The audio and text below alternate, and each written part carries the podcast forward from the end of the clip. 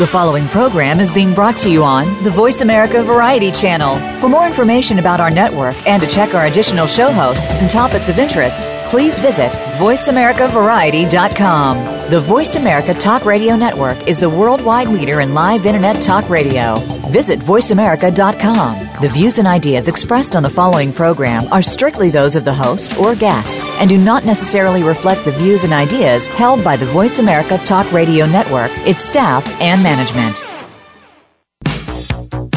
Welcome to Disability Matters with your host, Joyce Bender. All comments, views, and opinions expressed on this show are solely those of the host, guest, and callers. Now, the host of Disability Matters, here's Joyce Bender. A sad, sad day as we're reflecting yesterday on the death of Robin Williams.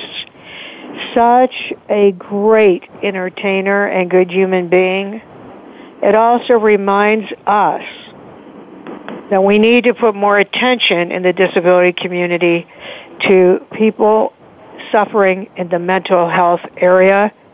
As you know, he took his own life and he's had a real bout, severe bout with depression. And I just want to extend uh, for VoiceAmerica.com and me and Bender Consulting our condolences to friends and family of Robin Williams. And we're going to be talking more about helping people with all disabilities, including psychiatric disabilities, because I am so excited about our guest today. We have, as the president and CEO of UCP, but I want to tell you, I know him well. I love him. He's the real deal. He doesn't pretend. He really comes through and he is an international civil rights leader. Welcome to the show, Steve Bennett. Thank you, Joyce. I'm glad to be here. Oh, I'm glad to have you here.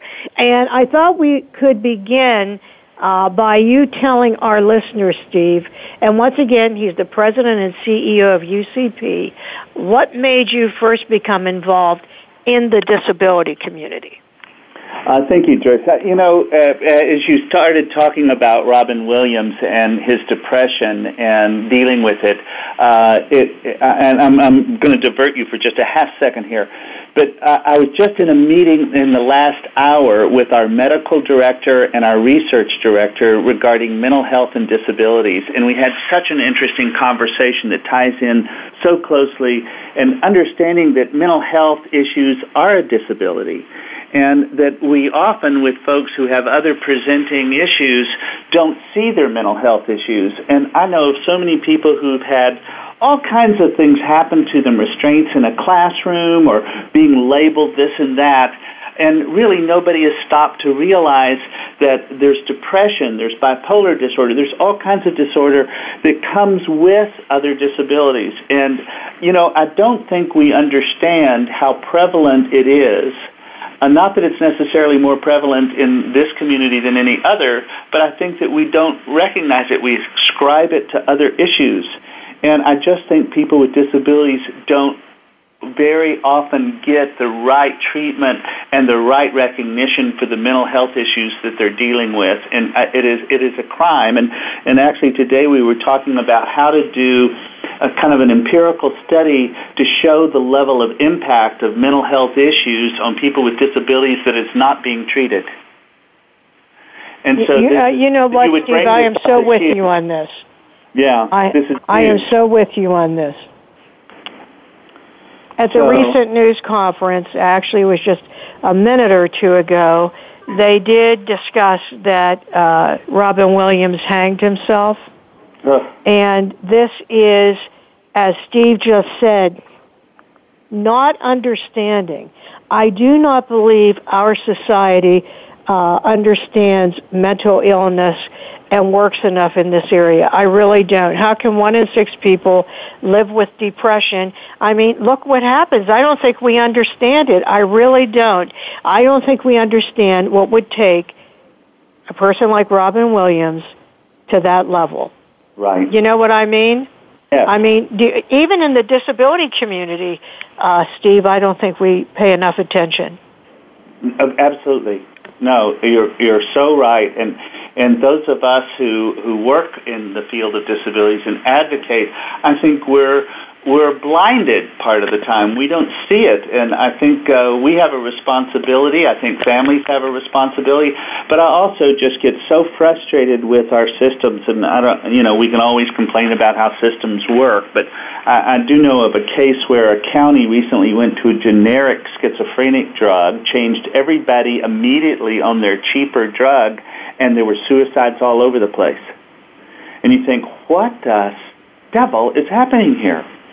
But uh, you know, I, we, there's there's so many issues, of course, and and and I know one of the things we want to talk about is the things that are good and where we're making progress and where we can feel power and strength and and and all of these things. But you, you brought up such an important point. I just couldn't uh, resist to address it for a moment.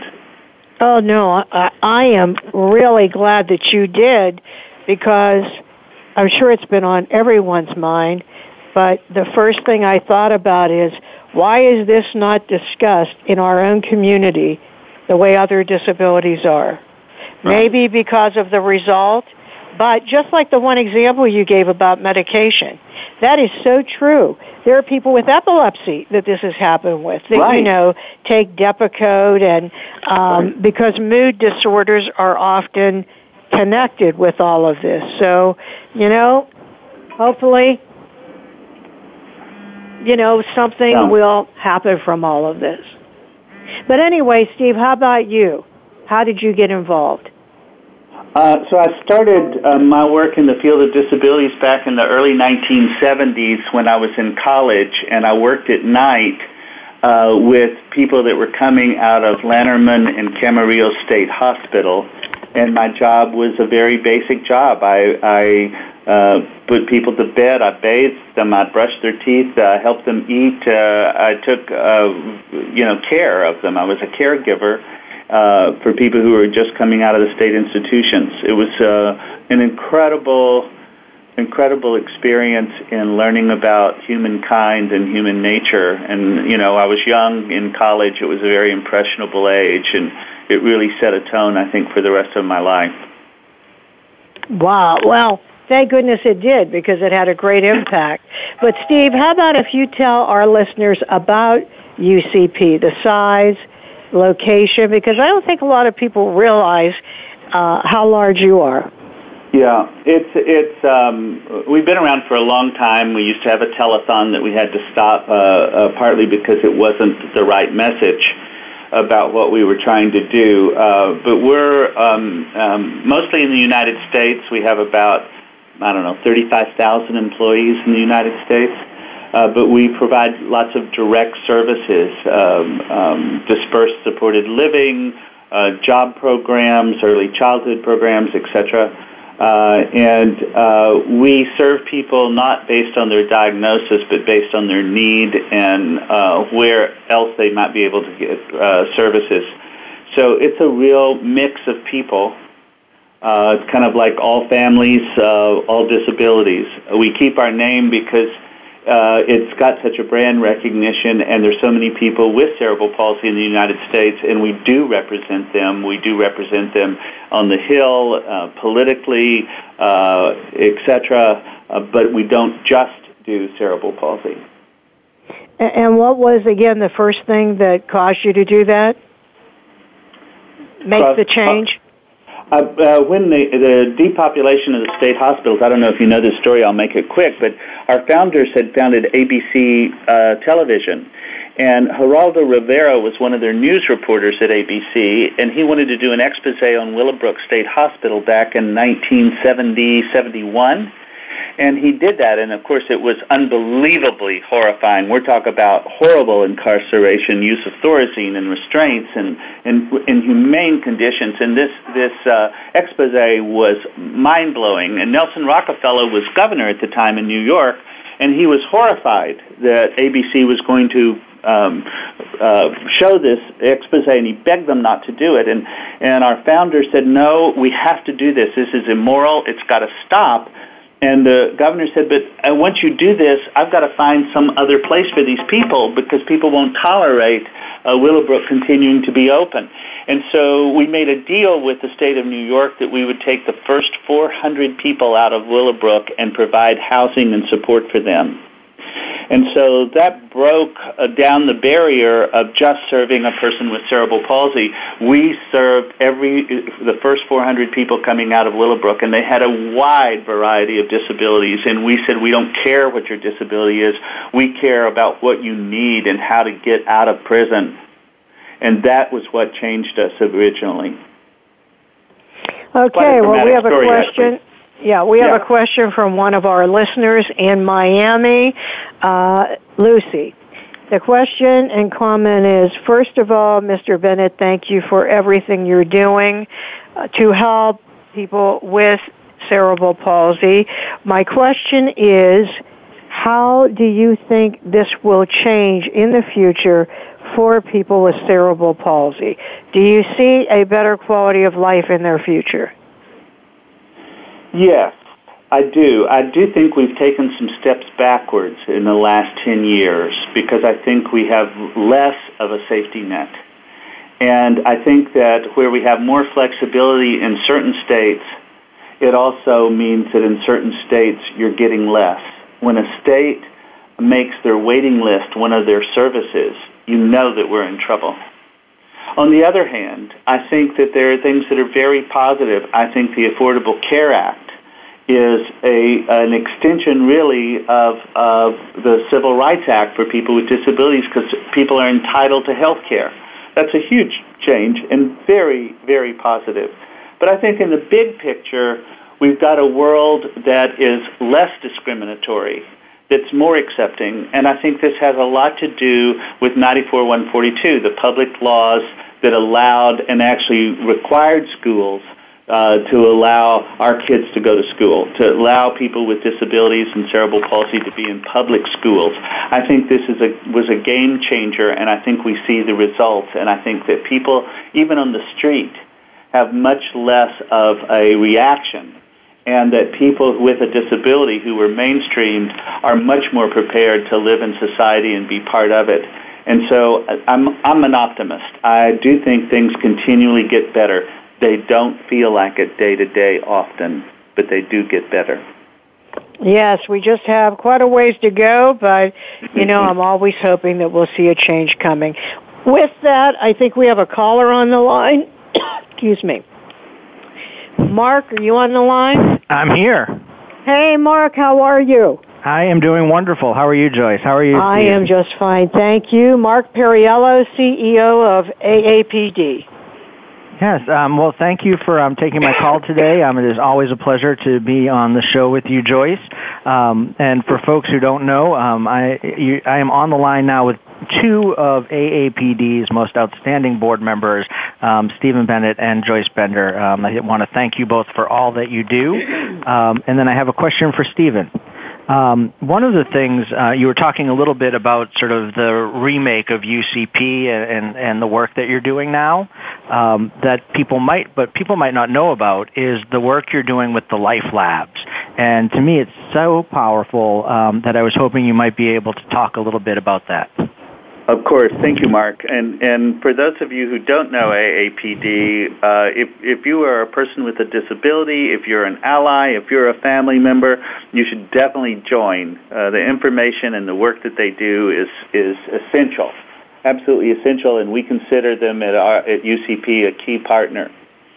Um, technology, we think, is one of the biggest opportunities for people with disabilities and their families to connect to live life easier, uh, to have access to things that didn't happen in the past. And so we've really pushed an initiative in, in many ways. I think uh, we have a, a fund that works with our affiliate network where we buy special equipment for people through the affiliate. And I noticed that this year, 80% of the requests were iPads. And you think about wow what what what do we mean by by I? Why do everybody want iPads? And then you start looking at the apps and the adapted apps, and then you find out about um, um, uh, Able Gamers, uh, the hacker group that takes video games and makes them fully accessible on a volunteer basis. And you realize that there is opportunities. I was talking to a guy today who was an executive Dynavox. Maybe some of you remember that company uh, that created voice machines that were like eight thousand bucks and slightly cumbersome. And today we have apps on our iPads that cost nothing that can do what a Dynavox did. Is so, that right? Wow. Yeah, I sure. didn't know that. Yeah, that is uh, amazing because oh. yes, I know people use that for augmentative communication, and just right. as you said, not only was it expensive, really big, hard to get around with. Yes, and so your iPad has a number of apps. The one I'm familiar with is called Tap to Talk. Uh, it's free. If you want to really upgrade it with emotion and sentiment and reprogram it for your favorite language, you can pay a small fee and they'll keep it upgraded for you. It's all clouded, but it's simply called an app called Tap to Talk, and it can, you know, say, "I'm hungry. Uh, actually, I'd like some fruit. No, I don't want that one." it's just great, and I, so the world is changing, and, and that's that's what we're trying to capture. And so one of the things that we've been doing lately is doing what we call designathons, where we ask people with disabilities, hackers, makers we, we actually don't use the word hacker much anymore, but uh, developers and makers to come together for a weekend and we put them in groups and we mix people up and we tell them to create an idea and execute it.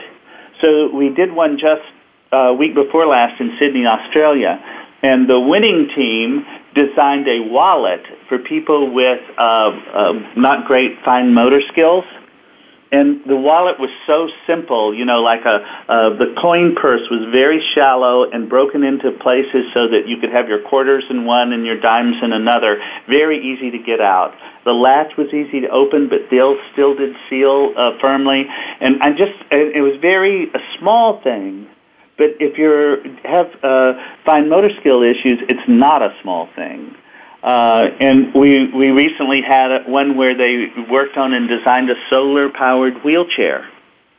And so it, these are things you kind of bring to the surface. We're having a guy uh, work on a project uh, with Google Glasses to wear Google Glasses and control your electric wheelchair just with your Google Glasses and vo- your voiceover.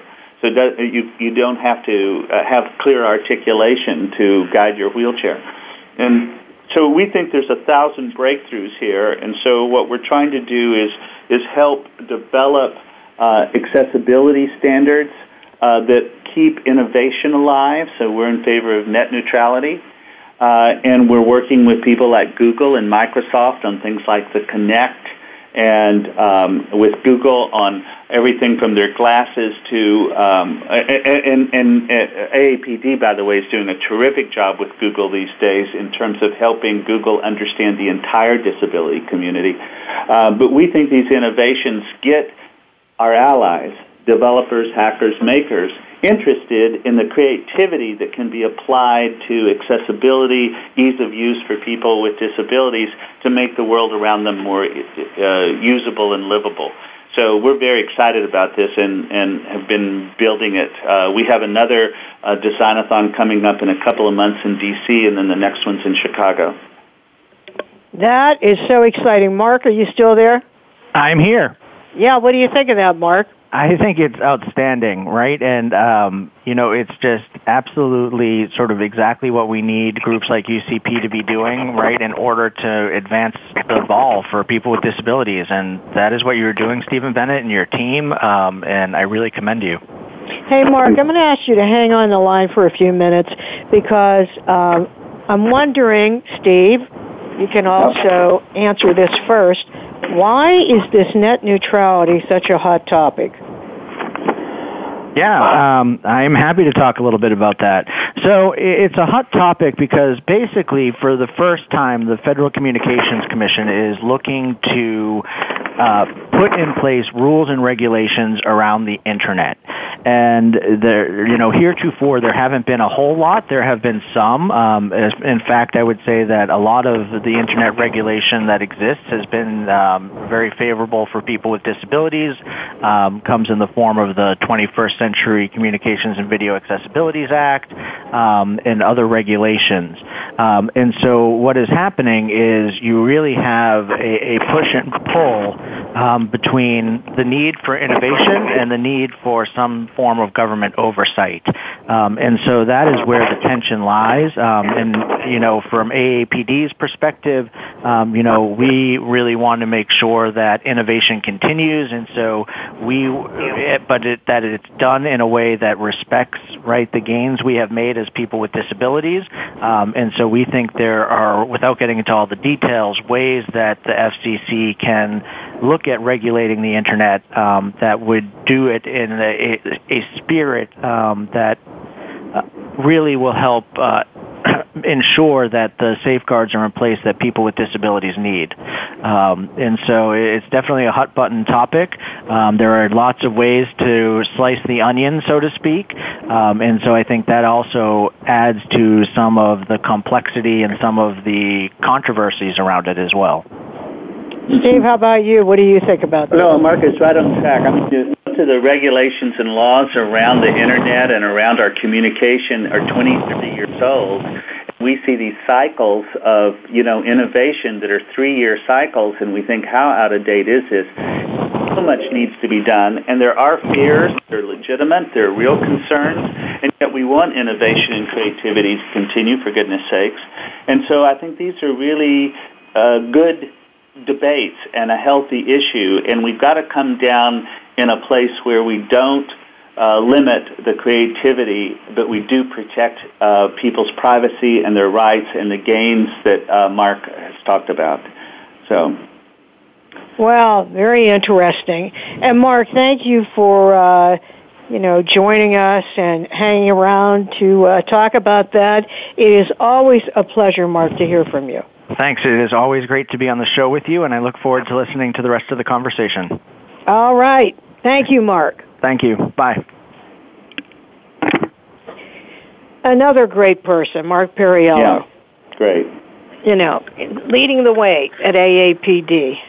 So, you know, I think I think that I understand now at UCP, uh, Steve, and before I, I even get into that, I want to echo what Mark said. I think what you're doing with technology and design, I just think that is so awesome because it's moving people with disabilities forward, it's moving communication forward, being more independent. So, uh, thank you for what you're doing.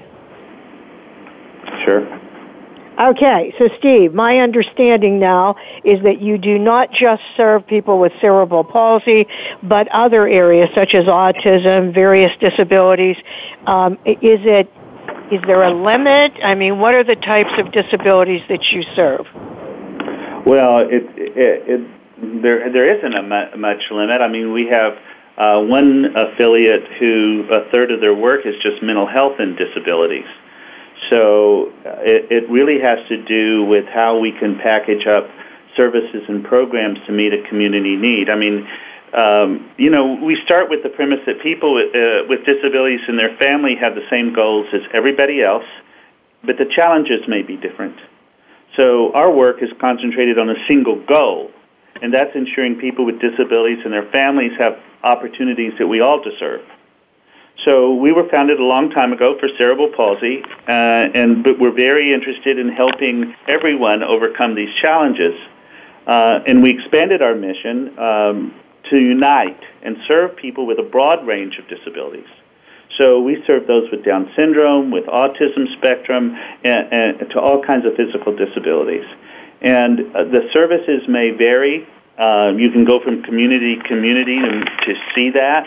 Um, and we do certain things, you know, I think with great expertise. We're still learning things, but our service system for people with autism has been huge. You know, we, we really respect Autism Society and, and Autism Speaks and the voice they've created around autism that is so important. It's such a, an issue, I think, and I'm very worried about uh, the next 10 years when this kind of this much broader look of people uh, uh that kind of uh, come to the surface and, and learn to speak for themselves. And it's going to be a big, big issue. In the meantime, we're out there serving uh, people and families and doing the best we can. I mean, we work in all these different communities with children and adults.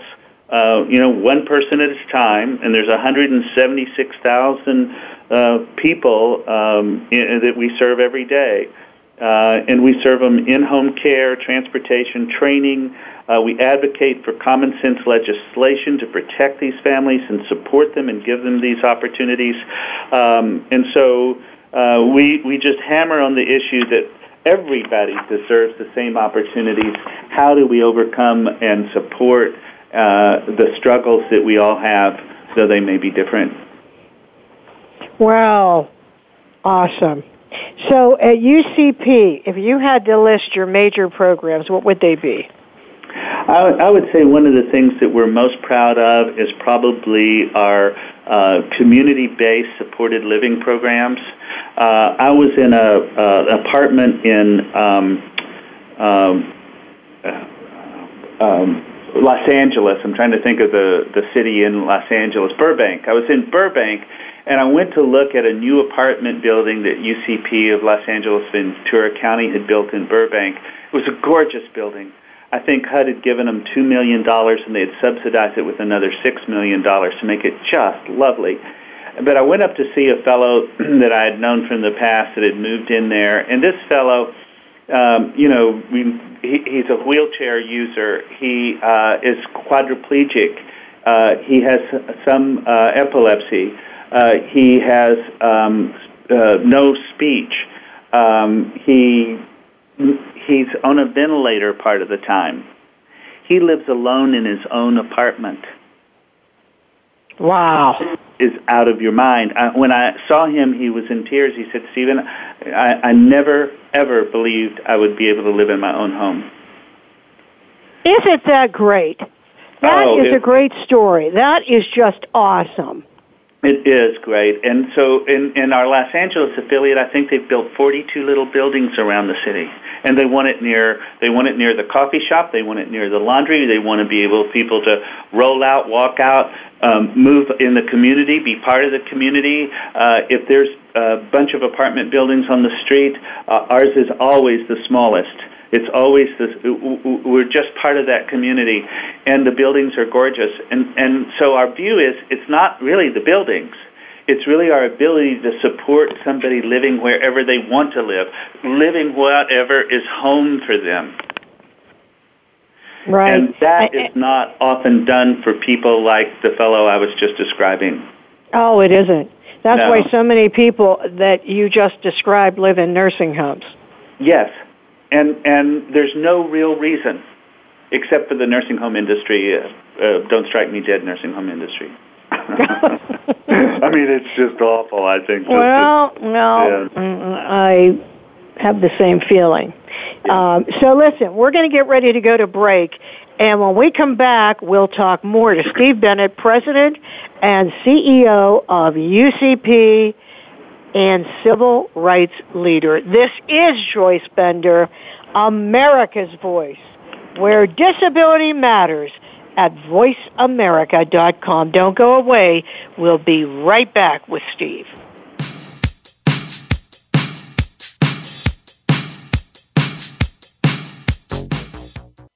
News, opinion,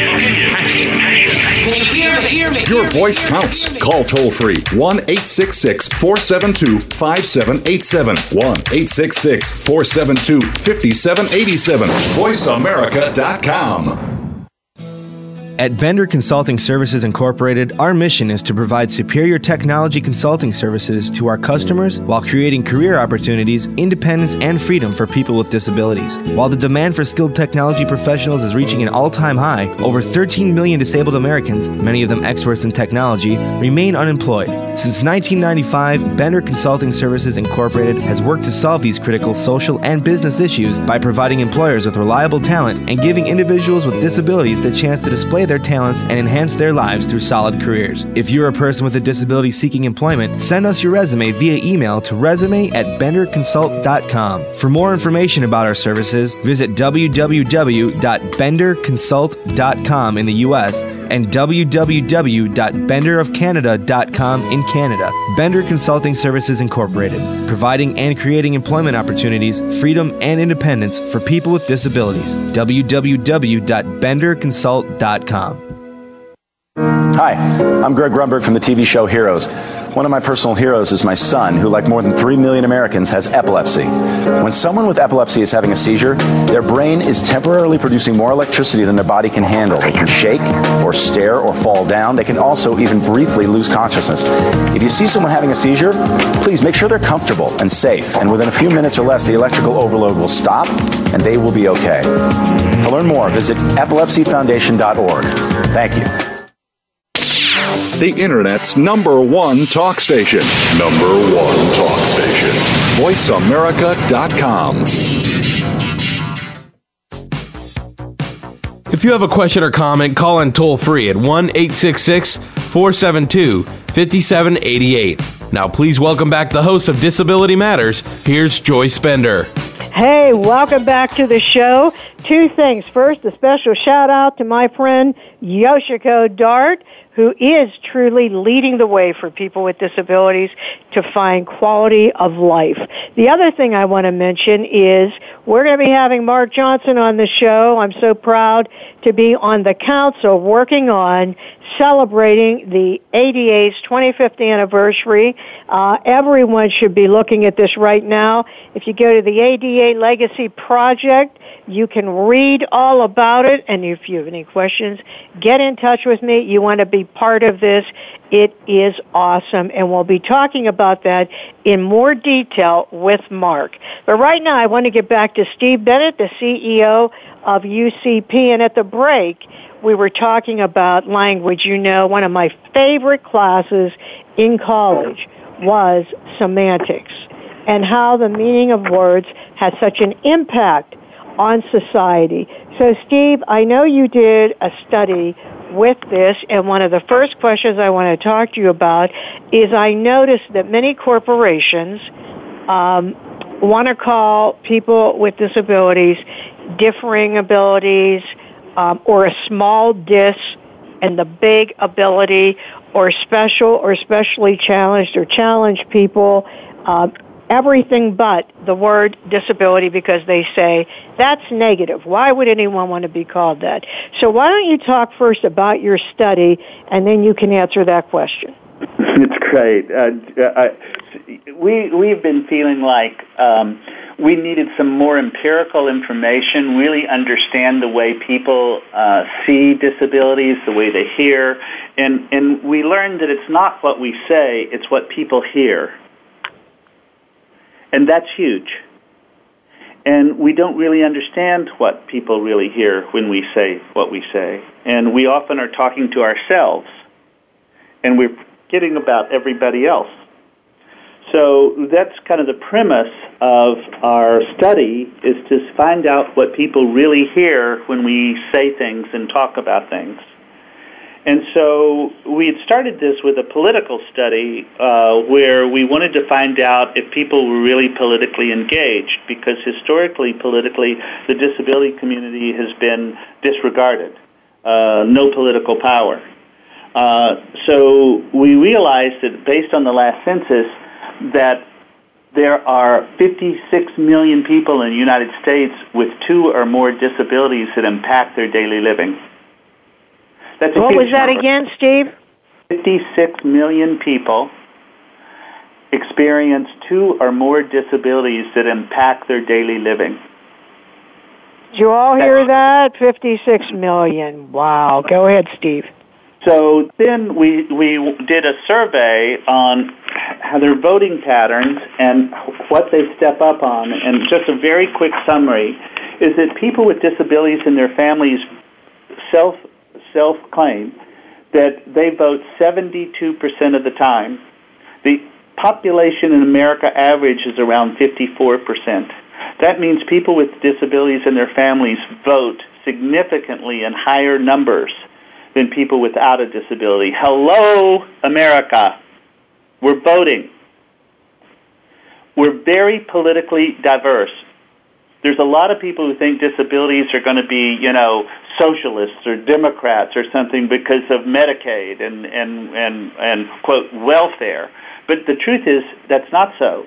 Uh, it's like 32% are Democrats, 29% are Republicans, and the other third are independents.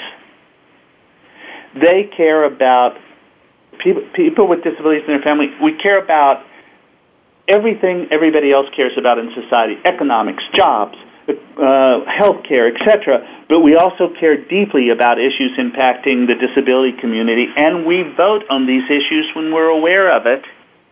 And if you're in the 18 to 30 year old segment, you're even more apt to vote on these issues and care about it and actually punish politicians who are not supportive of the kinds of services and support you need so that everybody has an opportunity. This is a huge statement because if we could mobilize that, that group of people, we could change elections. And, oh, and you know, and so I know, true. Think about you know, that. We think about that. We would be actually uh, talked to. We would be by every presidential candidate. We would be in every platform. Think about it. Right. And you remember, ahead, Joyce, in the last presidential election, at first we weren't even talked to.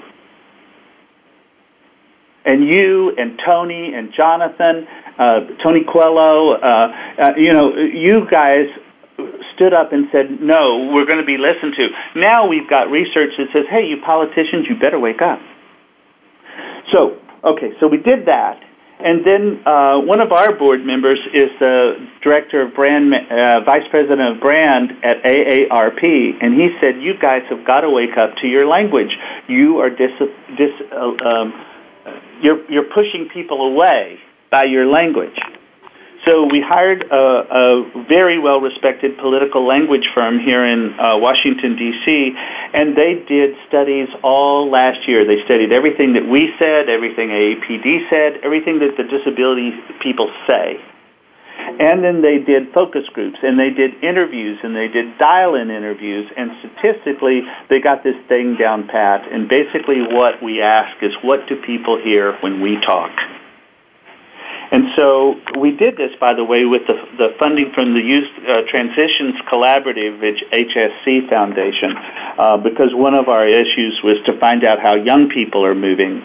Uh, and of course, we wanted to find the best language to decrease social stigma and make a case for protecting uh, services and supports for people. So the language is not language that maybe we need to use in talking to each other but it's definitely language we need to use when we're talking to opinion influencers and family members and people across the country. So, and we found out to start with, there's a lot of stuff that maybe is our truth, and then there's other people's truths, and they may be different. And where we have to speak is where our truths align, if that makes any sense. Does that make any sense? So, we went pretty far with this. Um, and so we tried things out. We came up with about 40 statements and really asked people, you know, um, people with disabilities are often denied full citizenship. The public says, nah, I don't see that. Um, and we're not as the same as other movements. Most people don't believe people with disabilities are are are are discriminated against in the way other is public civil rights issues are. They don't see anybody intentionally trying to keep us down or not giving us our civil rights.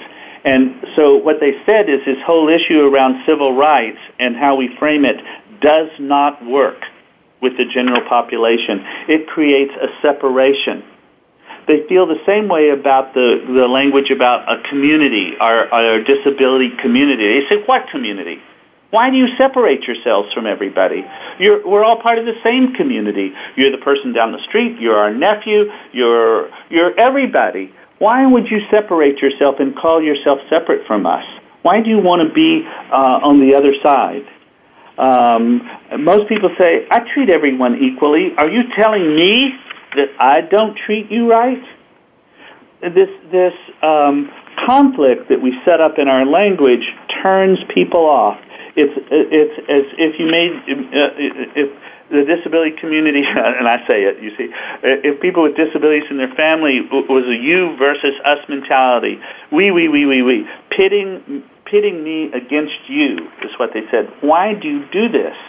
It doesn't work. Uh, the approach that works is that people with disability are part of the entire community. Uh, we're part of the whole society.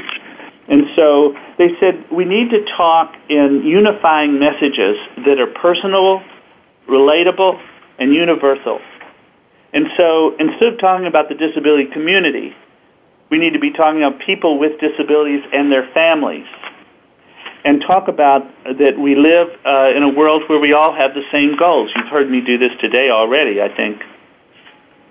Um, they're they really had some very anecdotal stuff about disabilities is not a standalone issue. It's about your family and your friends as well.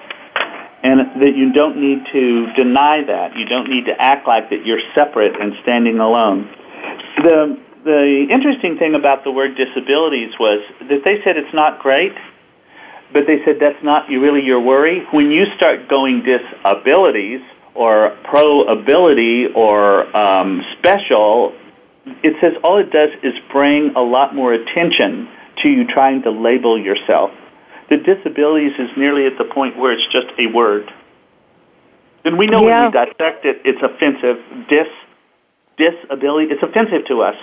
But they said for the general public, it's just a word. Get over it. They said anytime you play with it and make it special or unique or differing abilities, it just shines a light on a light where you don't want it shine. It's not helpful. They said quit doing it and quit using the word special. And now we found this interesting, and they said, you know, from our focus groups, your problem is not disabilities, it's all the people who are still using handicap. It's still a problem with all these labels on parking spaces and bathrooms that say handicap. They said if you want to get upset about something, get handicap changed. Which yeah. kind of interesting, you know. We. Isn't that so, right, though? People yeah. aren't going around fighting about that, but they want to change the word. I have a question. There's only one thing I don't understand there. Now, what about, you mentioned Tony Coelho. Okay, what about people like him, people like you, people like Andy Imparato, Jonathan Young, uh, whomever it is, that is fighting for the rights of people with disabilities. How is that not fitting? That's the part I don't understand. So, among us, we can talk about that. But when we're talking to opinion leaders and we're talking to others, we are not talking as if we're not included. We talk about our successes. We talk about how far we've gotten. We talk about how far we want to go.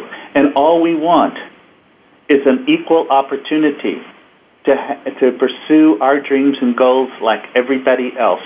Oh, I see what you mean. can argue with that? Bring unifying messages, not separating messages. Yeah, I see what you mean. I absolutely see what you where mean. We're labeling somebody that they're denying us something or not allowing us to have something. Talk about it in terms of a unifying message. Yeah. Now, Steve, is there access to this, which you did? This study, is there, There- there- access to? There will be. It's it's very weird. So they released it in late April in just kind of a, a report form that's non-written. And so what we're doing is having them write it for lay people, and we're building kind of a toolkit for organizations and communication groups to use.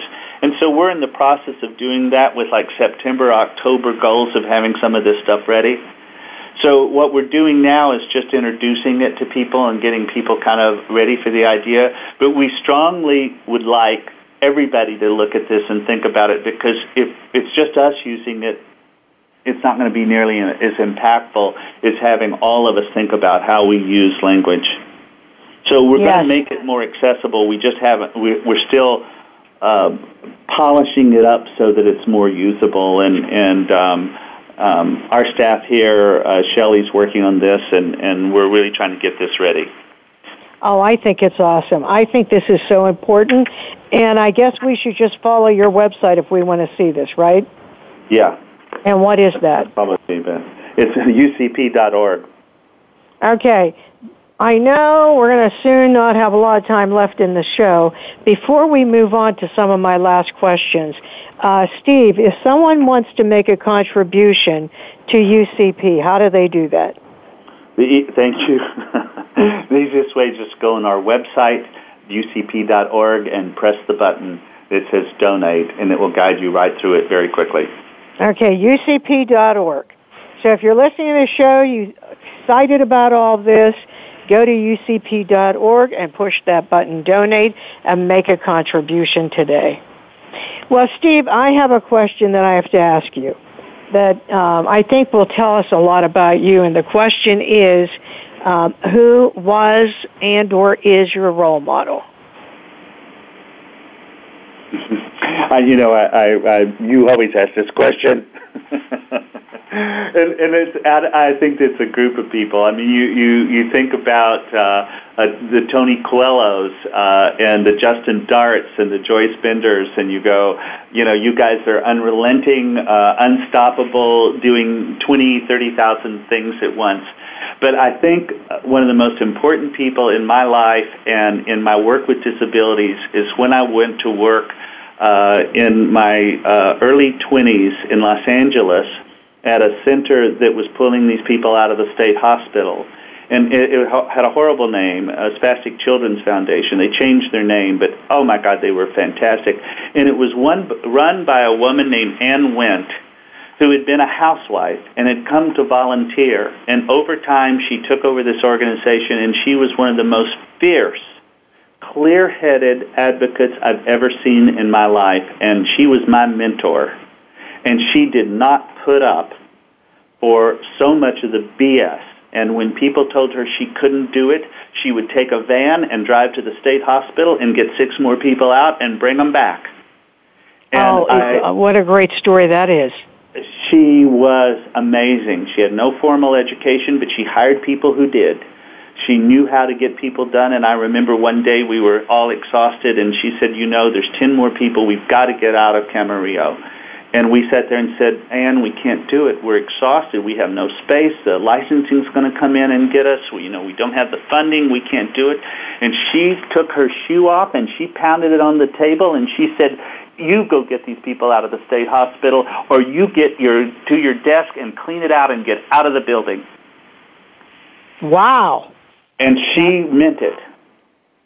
And I mean, oh, the things we did and the things she caused us to do pushed every barrier I've ever seen. And she was so strong and she taught me so much. Uh, and she gave, she, she really role modeled guts. And let, let me tell you, we didn't do everything perfectly. We did a lot of mess ups, but my God, we set a lot of people free. Well, you know, what more can you do? What a rewarding feeling.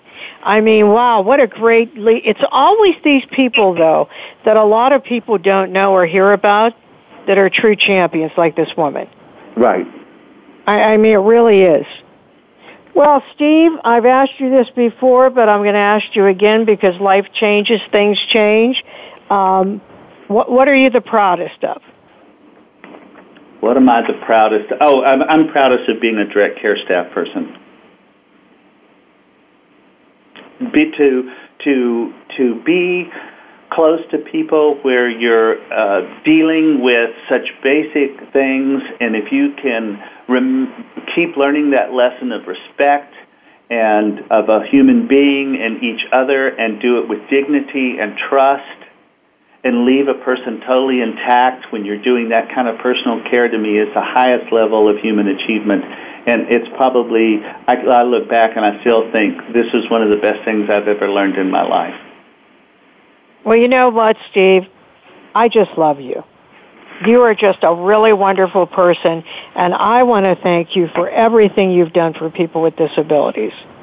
Well, Joyce, let me just end with two sentences. This is the short message from the language study people with disabilities and their families have the same goals as everyone else, even if we face different challenges, and we all deserve the opportunity to achieve those goals. Wow, what a great message that is. Well, Steve, th- hey, listen, thank you so much for everything you're doing, and thank you for being with us today. You bet, Joyce. Thanks for doing this show. You always do a great job. Well, I end every show with a quote from a great leader, whether it's any type of civil rights. But today, this quote is from Tony Coelho, and that is, work gives us dignity. This is Joyce Bender, America's Voice, where disability matters at voiceamerica.com. Talk to you next week. Voice America would like to thank you for tuning in. Please join us next Tuesday at 11 a.m. Pacific Time for another installment of Disability Matters, right here on the internet leader in talk radio, voiceamerica.com.